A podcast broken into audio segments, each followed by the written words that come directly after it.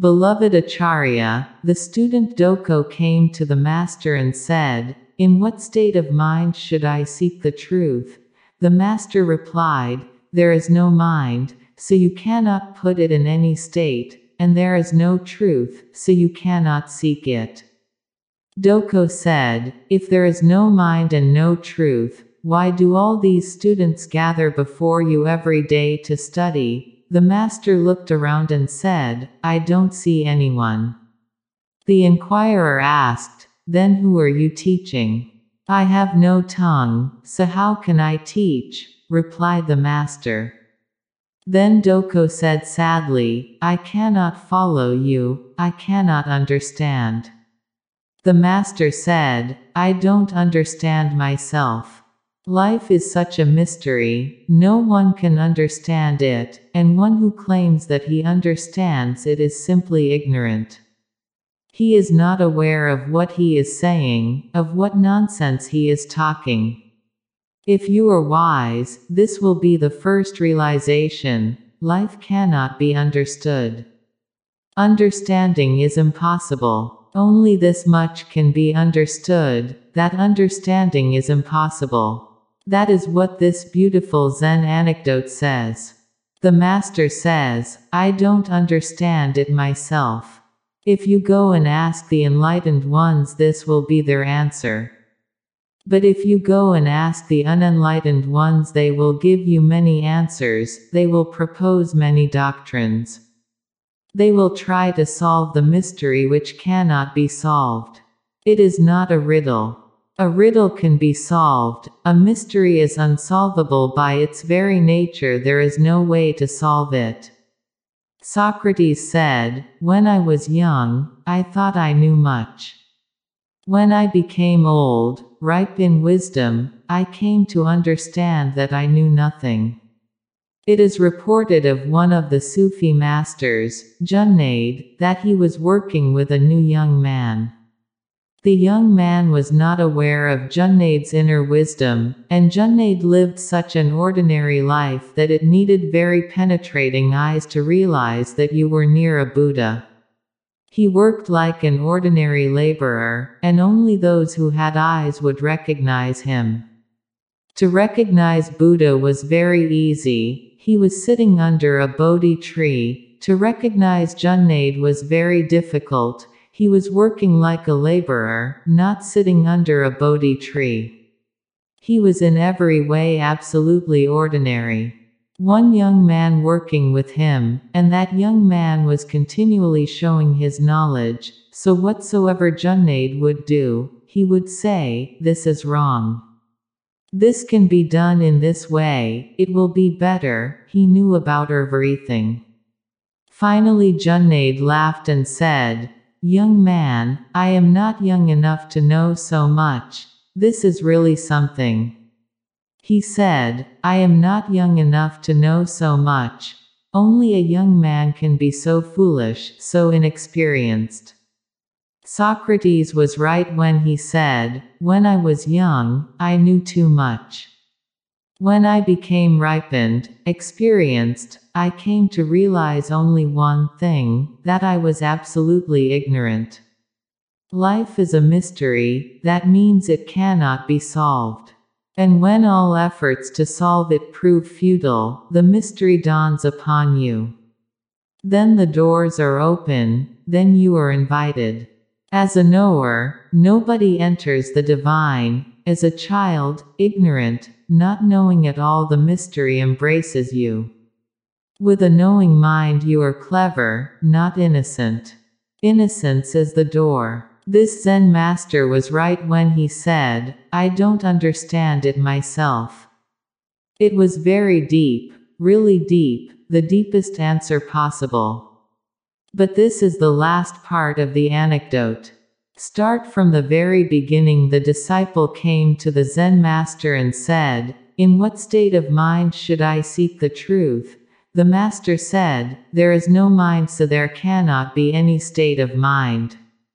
Mind is the illusion that which is not but appears, and appears so much that you think that you are the mind. Mind is Maya, mind is just a dream, mind is just a projection, a soap bubble floating on a river. The sun is just rising, the rays penetrate the bubble, a rainbow is created and nothing is there in it. When you touch the bubble, it is broken and everything disappears. The rainbow, the beauty nothing is left. Only emptiness becomes one with the infinite emptiness. Just a wall was there, a bubble wall. Your mind is just a bubble wall, inside, your emptiness, outside, my emptiness. It is just a bubble, prick it, and the mind disappears. The Master said, There is no mind, so what type of state are you asking about? It is difficult to understand. People come to me and they say, We would like to attain a silent state of mind. They think that the mind can be silent. Mind can never be silent. Mind means the turmoil, the illness, the disease, mind means the tense, the anguished state. The mind cannot be silent, when there is silence, there is no mind. When silence comes, mind disappears, when mind is there, silence is no more. So there cannot be any silent mind, just as there cannot be any healthy disease. Is it possible to have a healthy disease? When health is there, disease disappears. Silence is the inner health, mind is the inner disease, inner disturbance. So there cannot be any silent mind, and this disciple is asking, What type, what sort, what state of mind should I achieve? Point blank. The Master said, There is no mind, so you cannot achieve any state. So please drop this illusion, don't try to achieve any state in the illusion. It's as if you are thinking to travel on the rainbow and you ask me, What steps should we take to travel on the rainbow? I say, There is no rainbow.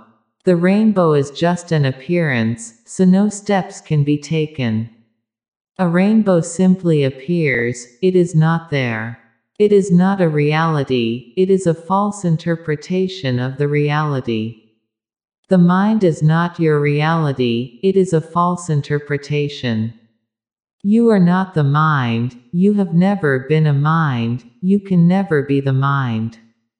That is your problem, you have become identified with something which is not. You are like a beggar who believes that he has a kingdom. He is so worried about the kingdom, how to manage it, how to govern it, how to prevent anarchy. There is no kingdom, but he is worried. Chuang Tzu once dreamt that he had become a butterfly. In the morning he was very much depressed. His friends asked, What has happened? We have never seen you so depressed. Chuang Tzu said, I am in a puzzle, I am at a loss, I cannot understand. In the night, while asleep, I dreamt that I had become a butterfly. So the friends laughed. Nobody is ever disturbed by dreams. When you awake, the dream has disappeared, so why are you disturbed? Chuang Tzu said, That is not the point. Now I am puzzled. If Chuang Tzu can become a butterfly in the dream, it is possible that now the butterfly has gone to sleep and is dreaming that she is Chuang Tzu. If Chuang Tzu can become a butterfly in the dream, why not the other? The butterfly can dream and become Chuang Tzu. So what is real, whether Chuang Tzu dreamt that he has become a butterfly or the butterfly is dreaming that she has become Chuang Tzu?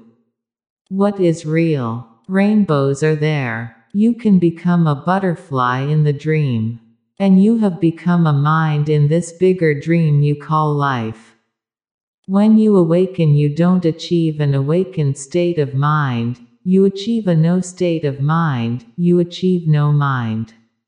What does no mind mean? It is difficult to follow, but sometimes, unknowingly, you have achieved it, but you may not have recognized it.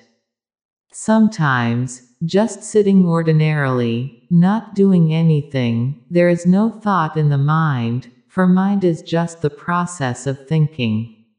It is not a substance, it is just a procession.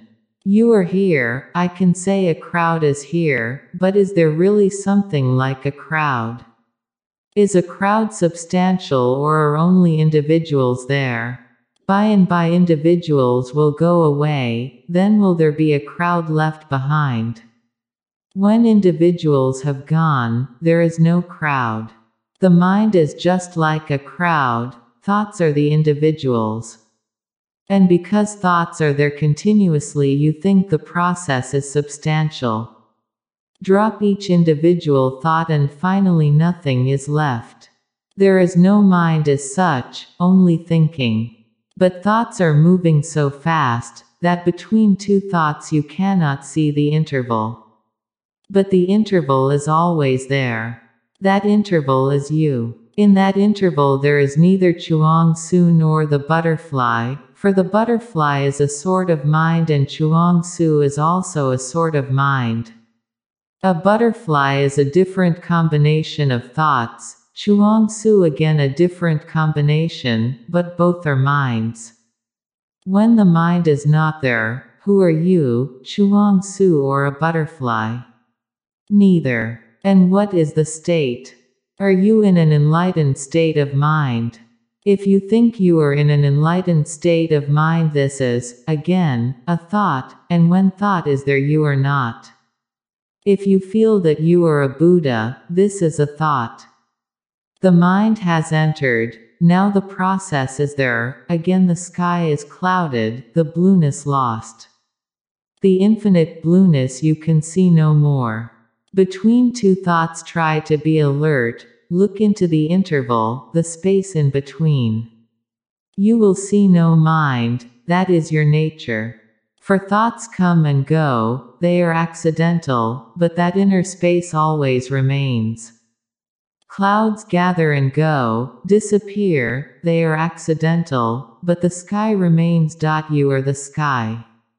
Once it happened that a seeker came to Bayezid, one Sufi mystic, and asked, Master, I am a very angry person.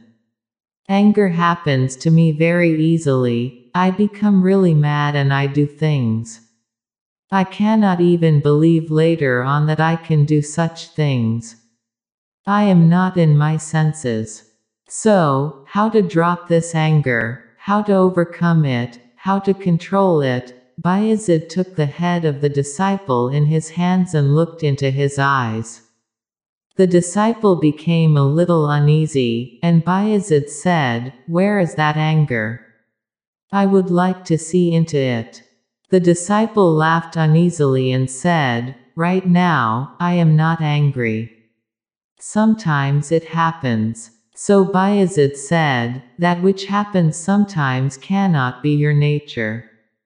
It is an accident, it comes and goes. It is like clouds, so why be worried about the clouds? Think of the sky which is always there. This is the definition of Atma, the sky which is always there. All that comes and goes is irrelevant, don't be bothered by it, it is just smoke. The sky that remains eternally there never changes, never becomes different. Between two thoughts, Drop into it, between two thoughts, it is always there. Look into it, and suddenly you will realize that you are in no mind. The Master was right when he said, There is no mind, so there cannot be any state of mind. What nonsense are you talking? But the nonsense has its own logic. If you think that you have a mind, you will start thinking in terms of states, an ignorant state of mind, an enlightened state of mind. Once you accept mind, the illusory, you are bound to go on dividing it. And once you accept that the mind is there, you will start seeking something or other. The mind can exist only if you continuously seek something. Why? It is because seeking is desire, seeking is moving into the future, seeking creates dreams. So somebody is seeking power, politics, somebody is seeking riches, kingdoms, and then somebody is seeking the truth. But seeking is there and seeking is the problem, not what you are seeking. The object is never the problem, any object will do. The mind can hang on to any object, any excuse is enough for it to exist. The Master said, There is no state of mind because there is no mind.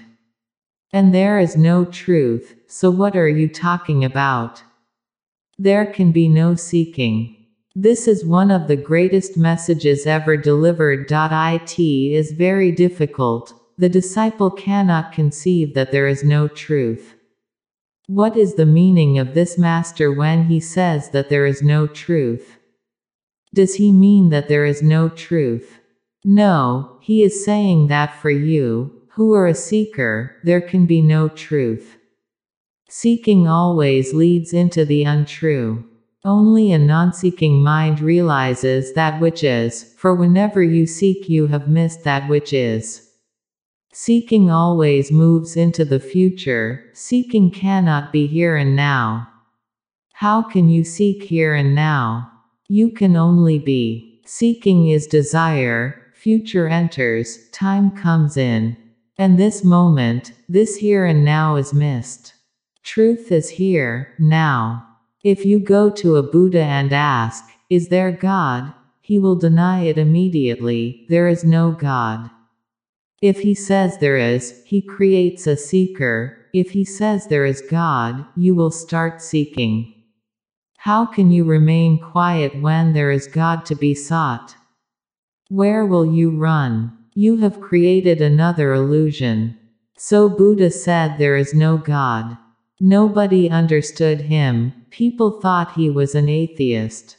He was not denying God, he was simply denying the seeker. But if he had said that there is God, the seeker would have been there.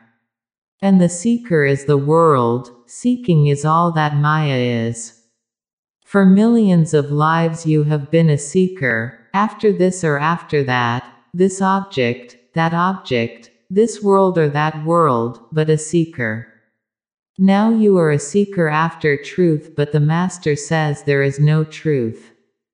He cuts away the very ground of seeking, he pulls away the very ground where you are standing, where your mind is standing. He simply pushes you into the abyss. The inquirer said, Then why these many seekers all around you?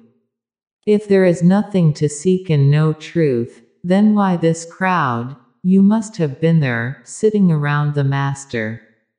Somebody comes to me and I say, There is no seeking. Nothing is to be sought, because there is nothing to seek. He is bound to ask, Then why are these people here? Why are these sannyasis here? What are they doing here? But the inquirer went on missing the point. The master looked around and said, I don't see anyone, there is no one here. The inquirer went on missing the point, for the intellect always goes on missing. He could have looked. This was the fact, there was no one. You can be in two ways, but just one if you are seeking. If you are not seeking, you are not, for seeking gives you the ego. Right this moment, if you are not seeking anyone, anything, you are not here, there is no crowd. If I am not teaching anything because there is nothing to be taught, no truth to be taught, if I am not teaching anything and if you are not learning anything, who is here? Emptiness exists and the bliss of pure emptiness. Individuals disappear and it becomes an oceanic consciousness. Individuals are there because of individual minds. You have a different desire, that's why you differ from your neighbor. Desires create distinctions. I am seeking something, you are seeking something else. My path differs from yours, my goal differs from yours. That's why I differ from you. If I am not seeking and you are not seeking, goals disappear, paths are no more there. How, then, can the minds exist? The cup is broken. My tea flows into you and your tea flows into me. It becomes an oceanic existence. The master looked around and said, I don't see anyone, there is no one. The intellect goes on missing, and the inquirer said, Then whom are you teaching? If there is no one, then whom are you teaching? And the master said, I have got no tongue, so how can I teach? He goes on giving hints to become alert, to look, but the inquirer is engulfed in his own mind. The master goes on hitting, hammering on his head, he is talking nonsense just to bring him out of his mind. If you had been there, you would have been convinced by the inquirer, not by the master. The inquirer would have appeared exactly right. This master seemed to be mad, absurd. He was talking and he said, There is no tongue, so how can I talk? He was saying, Look at me, I am without form. Look at me, I am not embodied. The body appears to you, but I am not that, so how can I talk? The mind goes on missing. This is the misery of the mind. You push, it again gathers itself, you hit it, and for a moment there is a sinking and a trembling, and again it is established. Have you seen a Japanese doll? They call it a Daruma doll. You throw it, in whatsoever way, topsy turvy, head upside down, but whatsoever you do, the doll sits in a Buddha posture. The bottom part is so heavy you cannot do anything. Throw it in any way, and the doll again sits in a Buddha posture. The name Daruma comes from Bodhidharma. In Japan, Bodhidharma's name is Daruma. Daruma used to say, this Bodhidharma used to say, that your mind is just like this doll. He would throw it, kick it, but whatsoever he did, he could not disturb the doll, the bottom part was so heavy. You throw it upside down, it will be right side up. So this master went on pushing. A little shaking and the doll sat again, missed the point. Finally, desperate, the inquirer said, I don't follow, I don't understand. And with the ultimate hit, the master said, I don't understand myself. I go on teaching you, knowing well there is nothing to be taught. That's why I can go on infinitely. If there were something to be taught, I would have finished already. Buddhas can go on and on because there is nothing to be taught. It is an endless story, it never concludes, so I can go on and on. I will never be finished. You may be finished before my story ends, for there is no end to it. Somebody was asking me, You go on talking every day. I said, because there is nothing to be taught. Some day you will suddenly feel it, that I am not talking, that I am not teaching. You have realized there is nothing to be taught because there is no truth. What discipline am I giving to you? None. A disciplined mind is again a mind, even more stubborn, more adamant, a disciplined mind is more stupid. Go and see the disciplined monks all over the world Christian, Hindu, Jain. Whenever you see a man who is absolutely disciplined, you will find a stupid mind behind it. The flowing has stopped. He is so much concerned with finding something that he is ready to do whatsoever you say. If you say, stand on your head for an hour, he is ready to stand on his head. It is because of desire. If God can be achieved only through standing on his head for hours, he is ready, but he must achieve. I am not giving you any achieving, any desiring, there is nowhere to reach and nothing to achieve. If you realize this, you have achieved this very moment. This very moment, you are perfect, nothing is to be done, nothing is to be changed. This very moment, you are absolute Brahma. That's why the Master said, I don't understand it myself. It is difficult to find a master who says, I don't understand it myself, for a master must claim that he knows, only then will you follow him. A master must not only claim that he knows, he must claim that only he knows, nobody else, all other masters are wrong, I alone know. Then will you follow. You must be absolutely certain, then you become a follower. The certainty gives you the feeling that here is the man, and if you follow, you will reach.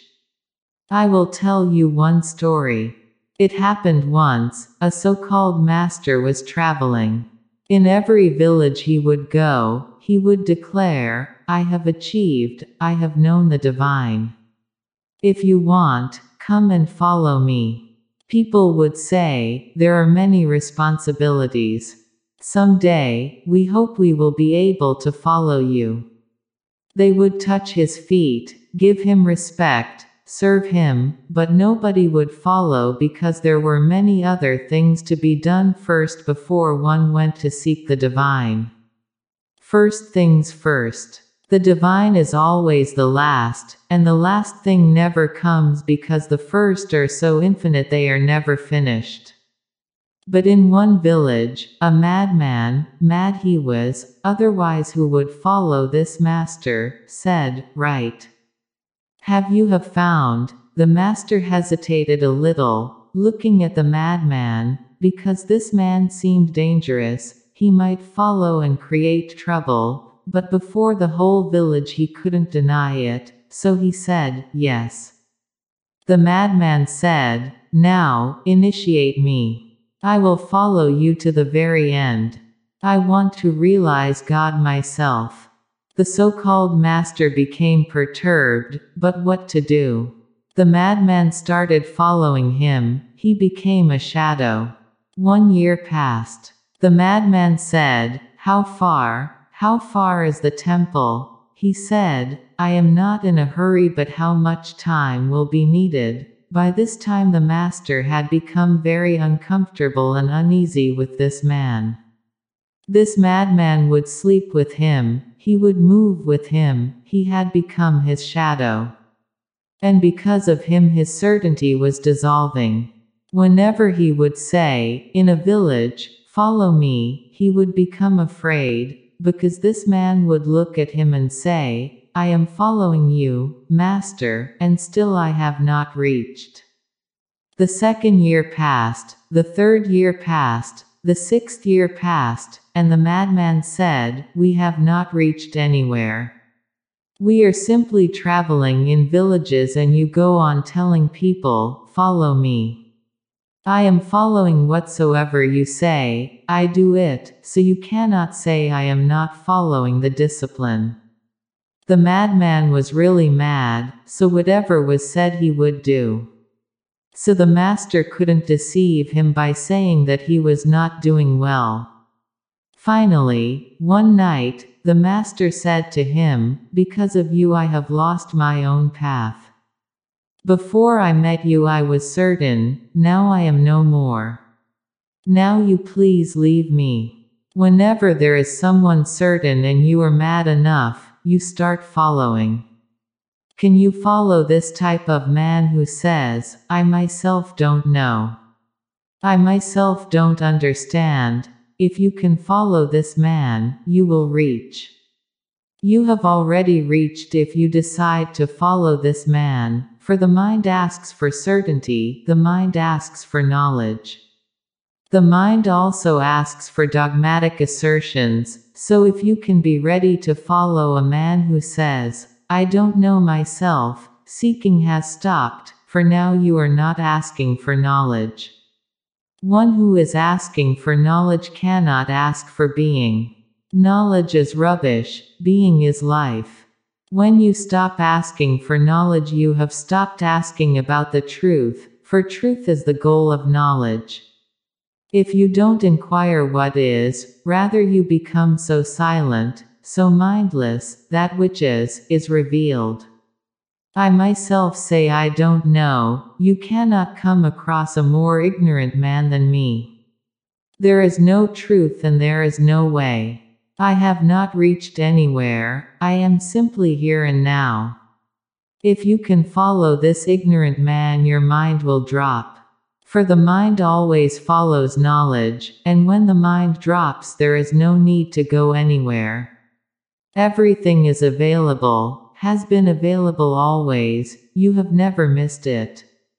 But just because of your seeking of the future, of the goal, you cannot look. The truth surrounds you, you exist in it. Just like the fish exist in the ocean, you exist in the truth. God is not a goal, God is what is here and now. These trees, these winds blowing, these clouds moving, the sky, you, I, this is what God is. It is not a goal. Drop the mind and the divine. God is not an object, it is a merger. The mind resists a merger, the mind is against surrender, the mind is very cunning and calculating. This story is beautiful. You are the inquirer. You have come to me to inquire about how to achieve truth. You have come to me to inquire about how to achieve a state of mind which is blissful. You have come to acquire knowledge, to solve the mystery, and I repeat to you, there is no state of mind, because there is no mind. There is no truth, so no seeking is allowed. All seeking is futile, search is such as foolish. Seek and you will lose, don't seek and it is there, run and you will miss. Stop. It has always been there. And don't try to understand B. Understanding is superficial. Under the Bodhi tree, Buddha has not known more. You may know more. Many scholars came to Buddha, they knew more than Buddha. Mahakashyap came, he was a great pundit.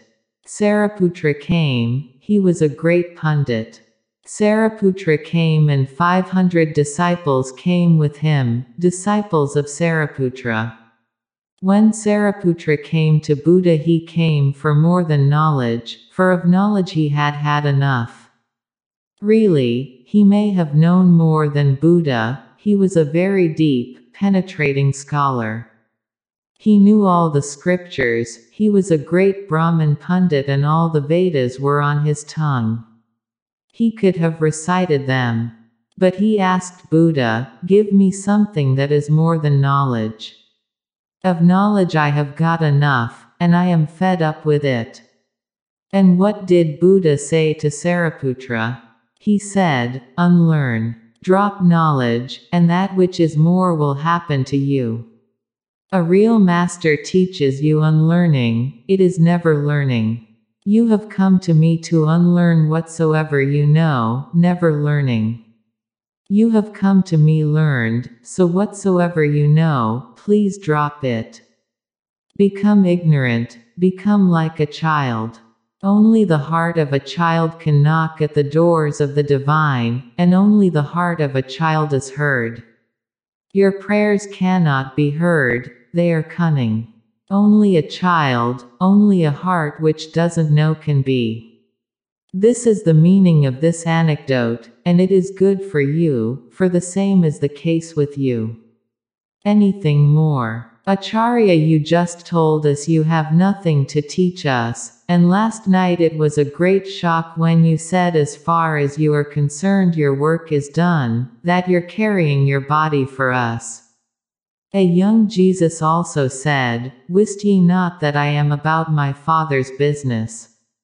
What is or what was your business? When I say my work is done, I mean I am finished with any seeking. I mean I have come to realize that there is nothing to be realized, nothing to be known, nowhere to go. This moment is enough, this moment is eternity. When I say my work is done, I mean now there is no desire. Desire is business. You have to do something, only then will you be happy. I am simply happy, it is not concerned with any doing, it is now uncaused. That is the difference between happiness and bliss. Happiness is caused, you have a friend and you are happy, your beloved has returned and you are happy, you have won a lottery and you are happy. Causes are there, they are beyond you, they are outside you, so your happiness comes from the outside. It is caused, and that which is caused cannot be forever. The beloved may go back, the friend may turn enemy, friends turn enemy, and whatsoever you have achieved may be lost. That which is caused cannot always be there, cannot be eternal. When I say my work is done, I mean now my happiness is uncaused. There is nothing that is helping me to be blissful, I am simply blissful. It cannot be taken away. You cannot uncause it if it is not caused. You cannot do anything to it, it is simply beyond, it cannot be destroyed. My business is finished. And when I say my business is finished, I am finished, because I can exist only with the business. Then why am I here? This is one of the oldest questions. Buddha lived for 40 years after he became enlightened. After his business was finished, he lived for 40 years more. Many times it was asked, Why are you? When the business is finished, you should disappear. It looks illogical. Why should Buddha exist within the body even for a moment? When there is no desire, how can the body continue? There is something very deep to be understood. When desire disappears, the energy that was moving in desire remains. It cannot disappear. Desire is just a form of energy. That's why you can turn one desire into another. The anger can become sex, the sex can become anger. Sex can become greed, so whenever you find a very greedy person, he will be less sexual. If he is really perfectly greedy, he will not be sexual at all. He will be a brahmachari, a celibate, because the whole energy is moving into greed. And if you find a very sexual person, you will always find he is not greedy, because nothing is left. If you see a person who has suppressed his sex, he will be angry, anger will be always ready. You can see in his eyes, in his face, that he is just angry, the whole sex energy has become anger. That's why your so called monks and sadhus are always angry. The way they walk, they show their anger, the way they look at you, they show their anger. Their silence is just skin deep, touch them and they will become angry. Sex becomes anger. These are forms, life is the energy. What happens when all desires disappear? Energy cannot disappear, energy is indestructible. Ask the physicists, even they say that energy cannot be destroyed. A certain energy was existing in Gautam Buddha when he became enlightened. That certain energy was moving in sex, anger, greed in millions of ways. All forms disappeared, so what became of that energy? Energy cannot go out of existence, and when desires are not there, it becomes formless, but it exists. Now, what is the function of it? That energy becomes compassion. You cannot be in compassion because you have no energy. All your energy is divided, sometimes in sex, sometimes in anger, sometimes in greed. Compassion is not a form. Only when all your desires disappear does that energy become compassion, karuna. You cannot cultivate compassion. When you are desireless, compassion happens, your whole energy moves into compassion. And this movement is very different. Desire has a motivation in it, a goal, Compassion is non-motivated, there is no goal to it, it is simply overflowing energy.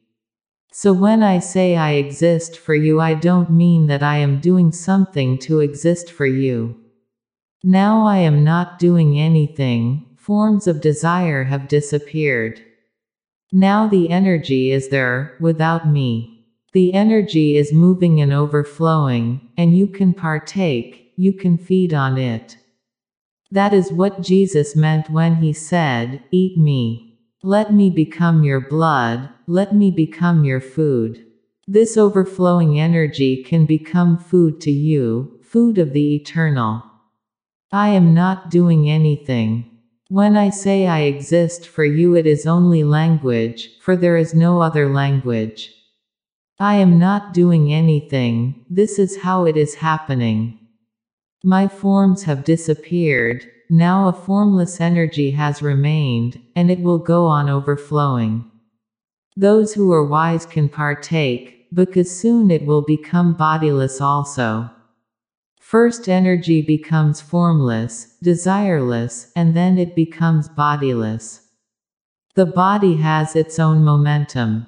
When one is born, when a Buddha is born, he is born out of a communion of two bodies, the father and the mother, then particular chromosomes, particular cells, create his body. Those cells have a built-in momentum.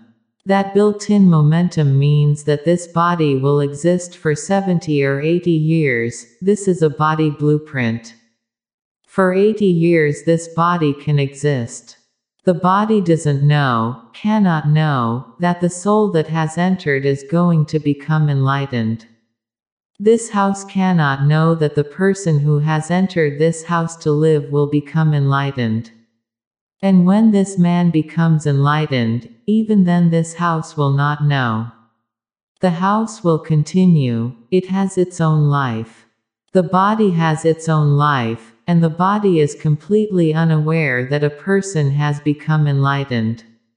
It continues, it has its own momentum, its own fuel. At the age of 40 Buddha became enlightened. The body became irrelevant but it continued. It continued, it completed its circle, it was there for 80 years. It is good, for these 40 years were the overflowing years, and we were able to know what enlightenment is. If Buddha had disappeared that very moment, there would have been no religion. If the body had dropped, if Buddha had become enlightened and the body had dropped, he would not have been, even to tell what had happened. This was good, existence was very compassionate. Buddha lived for 40 years more, not with any motivation, but with the momentum of the body he just went on overflowing. This body will also disappear, the momentum has to be completed. I am not doing anything for you, for the two is sort of egoistic, anybody thinking he is doing something for you. It is happening. The form of desires disappears and energy becomes compassion. The body has to complete its momentum, it has to complete its momentum, it has to complete its blueprint. This gap will be an overflowing. It is a feast, not given by me to you, it is a feast given by the whole. Language creates problems. Language is always dualistic, Language is always of this world. Language belongs to desire and it carries all the connotations, so it is very difficult to say anything about that which is not of this world.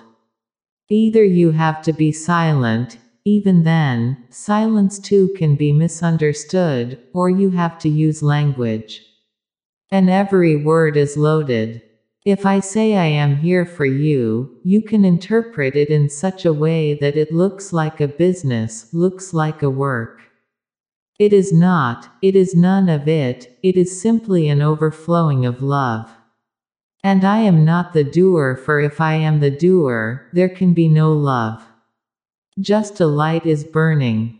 You may find the path, the light is there. You may use it, it may become a flame for you, it may kindle a light within you, but that depends on you. I am simply here. You are initiated, not by me but the energy itself. Eat me as much as you can, let me become part of you. Celebrate this occasion. Jesus' words again create problems, words always create problems. Had Jesus been here, had he been here in the country of the Upanishads, Buddha and Mahavir, the language would have been totally different. Jesus was born a Jew, he had to use Jewish language, myth, phraseology.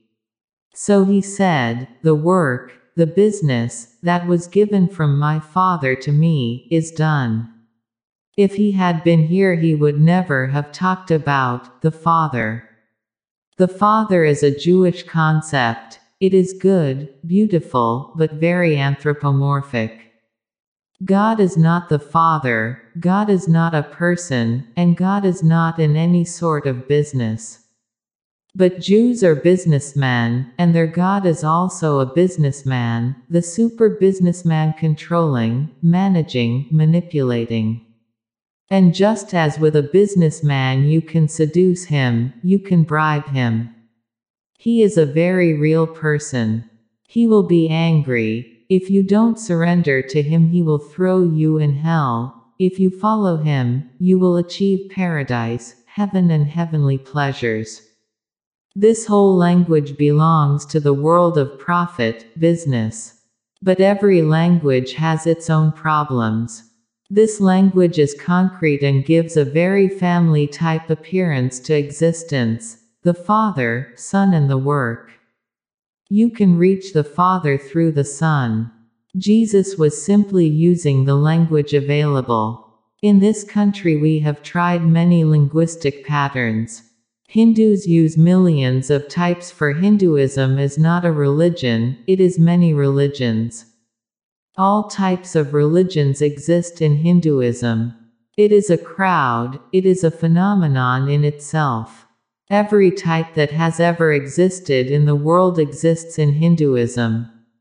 This is a miracle. Even an atheist can be a Hindu, an atheist cannot be a Christian, and even an atheist can become enlightened. Buddha was an atheist, he didn't believe in God. He said there is no God, and even more mysterious, he said there is no soul. He said nothing exists, and he became one of the incarnations of a Hindu god. It is really mysterious. This atheist, Gautam Buddha, became the tenth avatar. He said there is no God, and Hindus said, This man is God's incarnation, he is Bhagwan. Hindus say even a denial is a way of assertion, Hindus say even to say no is to say yes. This is very mysterious. They say even to say there is no God is to say God in a negative way. If God can be asserted in positive language, why not in negative? It is a word, nothing is also a word, and one is just as relevant as the other. Buddha said no, then no became absolute, nothingness became the nature. Shankara said yes, then yes became absolute, that, yesness, Brahma, became the source. But Hindus say both mean the same. Each language, each pattern of expressing it, has its own benefits and its own dangers and pitfalls. I myself am inclined towards the negative, hence so much emphasis on Zen masters. I have really loved these anecdotes no mind, no truth, no understanding. Your desire is positive. If God is asserted in a positive way, your desire will not die, your desire will turn towards God and you will start desiring God. Negativity is to say no to all your desires, to all your objects of desire. Then all desires and all objects disappear and only you are left in your purity. That purity, that innocence, the benediction of it is what I want you to enjoy with me. It is not a teaching, I am not a teacher. It is not a doctrine, it is just you enjoying with me. I am available here, and if you put your mind aside, we can celebrate. I am in an inner dance, you can also become a partner in it. You may call this my business. My work is done as far as I am concerned because I am done. Now the energy has become a compassion and an overflowing, and all those who really want to taste are invited to do so without any condition. You are not to give anything, you simply are to take. No discipline, no bargain, nothing is expected on your part. It is a gift. It has always been so, it will always be so, the ultimate bliss is always a gift. That's why we have been calling it grace, prasad as if the divine gives to you out of his overflowing energy. I will tell you one story Jesus used to say. He repeated it many times, he must have loved this story. He said, Once it happened, a very rich man needed some laborers in his garden to work, so he sent a man to the marketplace. All the laborers who were available were called and they started working in the garden. Then others heard and they came in the afternoon. Then others heard and they came just when the sun was setting. But he employed them. And when the sun went down, he gathered all of them and paid them equally. Obviously, those who had come in the morning became disappointed and said, What injustice! What type of injustice is this? What are you doing? We came in the morning and we worked the whole day, and these fellows came in the afternoon, just for two hours they worked. And a few have just come, they have not worked at all. This is injustice. The rich man laughed and said, Don't think of others. Whatever I have given to you, is it not enough? They said, It is more than enough, but it is injustice. Why are these people getting when they have just come? The rich man said, I give them because I have got too much, out of my abundance I give them. You need not be worried about this. You have got more than you expected, so don't compare. I am not giving them because of their work, I am giving them because I have got too much. Out of my abundance. Jesus said some work very hard to achieve the divine, some come just in the afternoon and some when the sun is setting, and they all get the same divine. Those who had come in the morning must object, this is too much. You just see, you have been meditating so much and suddenly someone comes just at evening and becomes enlightened. And you have been such a great ascetic. Just look. If all the ascetics reach and see that sinners are sitting just by the side of the throne of God, what will happen? They will become so sad. What is happening? These sinners never disciplined their lives, they never worked and they are here, and we were thinking they would be in hell. There is no hell, there cannot be. How can hell exist? Out of God's abundance, everything is heaven. It should be so, it must be so, it has to be so. Out of His abundance is heaven, there can be no hell. Hell was created by these ascetics because they cannot conceive of sinners in heaven. They have to make compartments, they cannot think that you will be there. It is reported that one Hasid, a rabbi, Baal Shem, was visited by a woman. She was about 70, H. Her husband was 80, and now, by and by, was becoming a virtuous man. His whole life he had been a sinner, so she had come to give her thanks that he had finally converted her husband, which was impossible as he had been a sinner his whole life. But now he was turning so she was very thankful to Baal Shem. She had always been a pious lady, never wavered, never went wrong, always had been on the right track and always thinking that heaven was just waiting to welcome her, and always knowing well that this husband of hers was going to hell. So she said to Baal Shem, There can be hope now, even my husband may reach heaven. Baal Shem laughed and said, The greater the sinner, the greater the saint. The woman became sad and said, Then why didn't you tell me before? You should have told me forty years before. The greater the sinner, the greater the saint. This woman will be in such hell if she finds her husband in heaven. These so-called virtuous people have created hell, otherwise, out of divine abundance, hell cannot exist. Saints will receive for they come in the morning, sinners will receive and they may have come in the evening. Everyone is going to receive.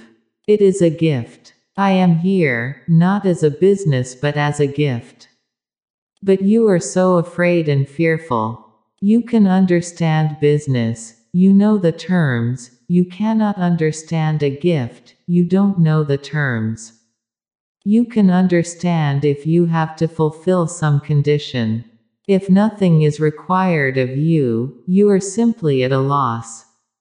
All expectations belong to the mind, all disciplines belong to the mind, also called saintliness and so called sin belong to the mind. When there is no mind, there is no sinner and no saint, and the gift simply showers in you.